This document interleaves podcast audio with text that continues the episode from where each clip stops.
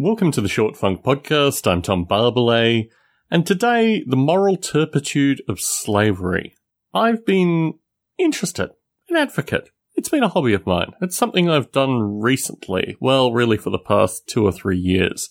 I've contributed my DNA to a public database, and I've looked to see relations contact me, looked to see who out there might be related to me. This came from conversation that my late grandfather had, I think probably with my father, associated with what happened to the Barbalays through the Second World War. Like what happened to the Barbalays that were left behind in Eastern Europe through the Second World War. Were they all killed?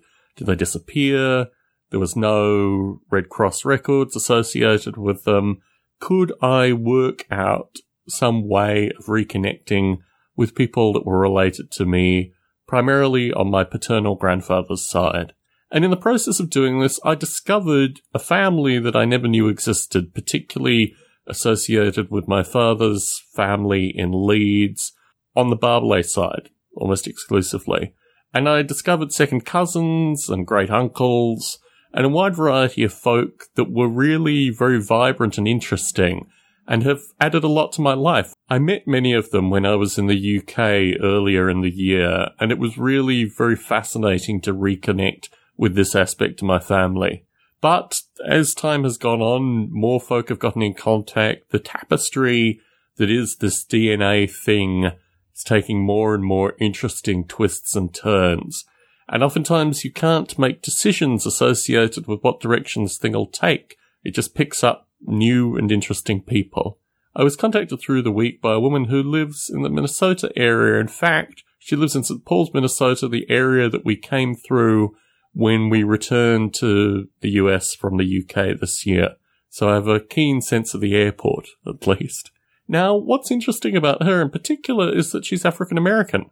And we hold an ancestor probably about 5 generations ago.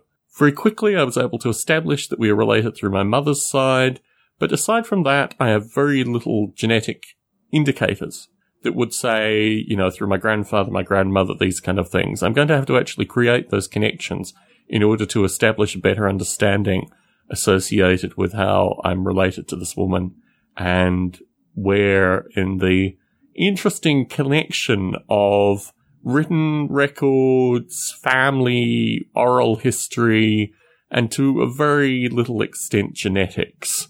I'm going to have to create the genetic, detail that I have with regards to my father's family. And I went through meticulously and found my great uncles, got their DNA, put them in. So I know through my paternal grandfather's mother, my paternal grandfather's father, I can get to that level of resolution associated with the Barbalay component, but not associated with my mother's family because few of them have actually contributed DNA. So I'm going to have to go back and connect some of the dots associated with the DNA in order to get more understanding of how this woman in Minnesota connects with the family history on my mother's side, which is really very interesting and very curious. Now, part of this is associated also with slavery and responsibility of slavery and all these kind of deeper things, which I have up until now neatly avoided being some dude from Australia. But I think what's interesting here as well is also the ability to have shared ancestors, like, you know, maybe great-grandparents who one side of the family came to the US and had slaves and the other side of the family went to Australia, for example. I mean, these kind of narratives could occur. But it is an interesting process to reconnect these things with the view that historically I've viewed slavery and also the social revolutionary movements associated with African Americans in very different light. I mean, I've never felt any responsibility associated with slavery until now. But at the same point, I'm very politically affiliated with the movement of the Black Panthers, Huey Newton, obviously Fred Hampton. I think Fred Hampton is probably the only political scholar in the past 50 years who I can find any degree of affiliation with. And in this light, I also maintain a lot of the, you know, private aspects that the Black Panther Party instilled, which as a Caucasian Australian, even of Ashkenazi heritage, very interesting, but At the same point, I have to be relatively respectful that there are folks out there that are actually African Americans in the world today. What was interesting associated with my attempt to connect through Black Lives Matter, and I'm going to talk a little bit more about the political podcast in future recordings, I don't know. It's just something which is very distant and different from my day-to-day life as a kind of workaday corporate wage slave, for want of a better term. And looking at these things, I think the only thing I can do, which is really the feedback that I provided in previous short funks, is listen in these circumstances. Because I don't think, I have very critical political views, but I don't think I can offer any day-to-day current perspective. All I can do is listen.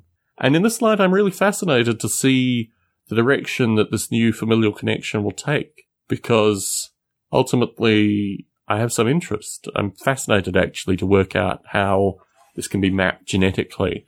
I was contacted by a woman who was adopted, who appears to have come from my father's family. But at the same point, I've not been able to find any meaningful connection for her. She's an Australian. But it's interesting. This whole thing is very interesting and far deeper than one could initially have imagined when one first put one's saliva in a vial and sent it off. Tom Barbalay in San Jose, signing out.